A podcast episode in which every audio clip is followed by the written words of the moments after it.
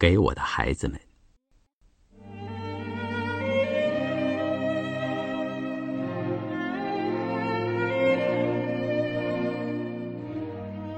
我的孩子们，我憧憬于你们的生活，每天不止一次。我想委屈的说出来，是你们自己晓得。可惜，到你们懂得我的话的意思的时候，你们将不复是可以使我憧憬的人了。这是何等可悲哀的事啊！展展，你尤其可佩服。你是身心全部公开的真人，你什么事体都想拼命的用全副精力去对付。小小的失意，像花生米翻落地了，自己嚼了舌头了，小猫不肯吃糕了，你都要哭得嘴唇翻白，昏去一两分钟。外婆普陀去烧香。买回来给你的泥人，你何等鞠躬尽瘁的去抱他、喂他。有一天，你自己失手把它打破了。你的嚎哭的悲哀，比大人们的破产、失恋、丧考比、全军覆没的悲哀都要真切。两把芭蕉扇做的脚踏车。麻雀牌堆成的火车、汽车，你何等认真的看待？挺直了嗓子叫，呜呜呜，哭哭哭哭哭哭，来代替汽笛。宝姐姐讲故事给你听，说到月亮姐姐挂下一只篮来，宝姐姐坐在篮里掉了上去，沾沾在下面看的时候。你何等激昂的同他争，说沾沾要上去，宝姐姐在下面看，甚至哭到曼姑面前去求审判。我每次剃了头，你真心的以我变了和尚，好几时不要我抱。最是今年夏天，你坐在我膝上，发现了我腋下的长毛。当做黄鼠狼的时候，你何等伤心！你立刻从我身上爬下去，起初眼瞪瞪的对我端详，继而大失所望的嚎哭，看看哭哭，如同对被判定了死罪的亲友一样。你要我抱你到车站里去，多多益善的要买香蕉，满满的亲了两手回来。回到门口时，你已经熟睡在我的肩上，手里的香蕉不知落在哪里去了。这是何等可佩服的真率、自然与热情！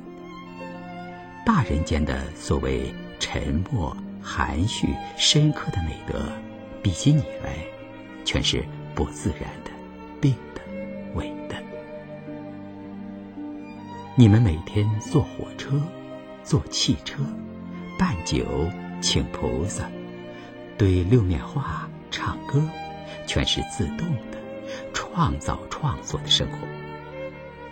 大人们的呼号归自然，生活的艺术化，劳动的艺术化，在你们面前，真是出丑的很了。一样画几笔画，写几篇文的人，称为艺术家、创作家。对你们更要愧死。你们的创作力比大人真是强盛的多了。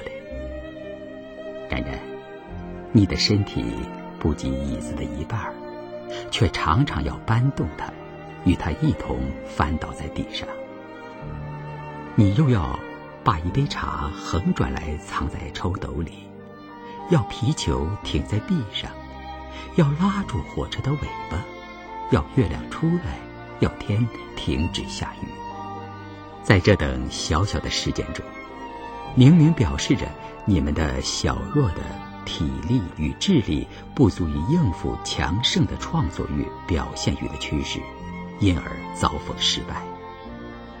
然而你们是不受大自然的支配，不受人类社会的束缚的创造者。所以，你的遭逢失败，例如火车尾巴拉不住，月亮呼不出来的时候，你们绝不承认是事实的不可能，总以为是爹爹妈妈不肯帮你们办到，同不许你们弄自鸣钟同理，所以愤愤的哭了。你们的世界何等广大！你们一定想，中天无聊的伏在岸上弄笔的爸爸，中天闷闷的坐在窗下弄引线的妈妈，是何等无气性的奇怪的动物！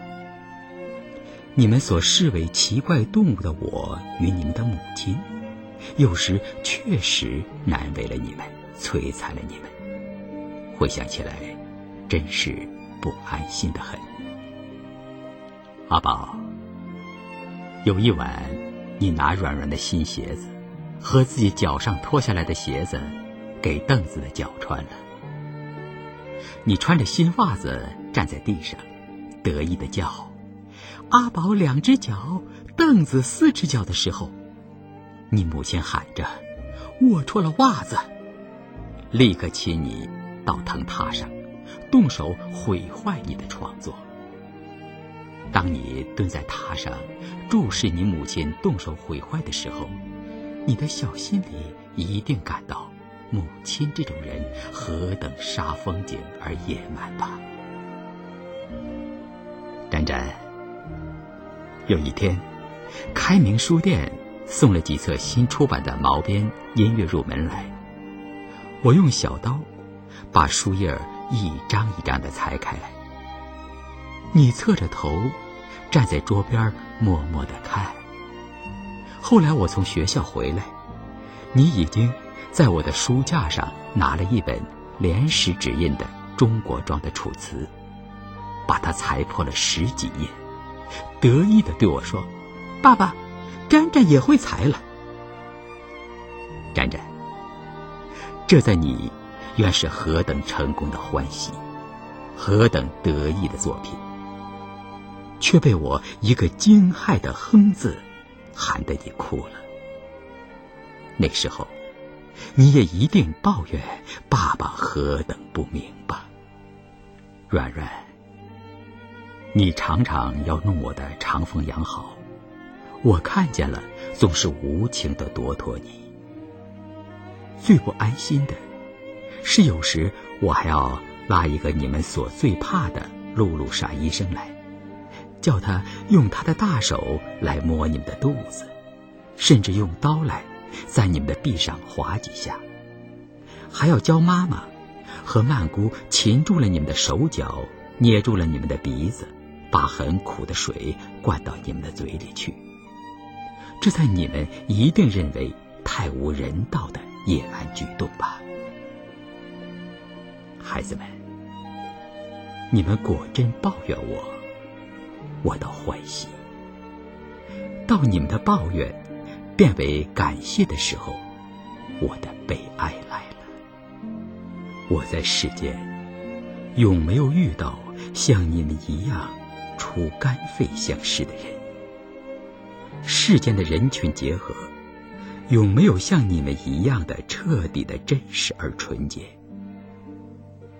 最是我到上海去干了无聊的所谓事回来，或者去同不相干的人们做了叫做上课的一种把戏回来。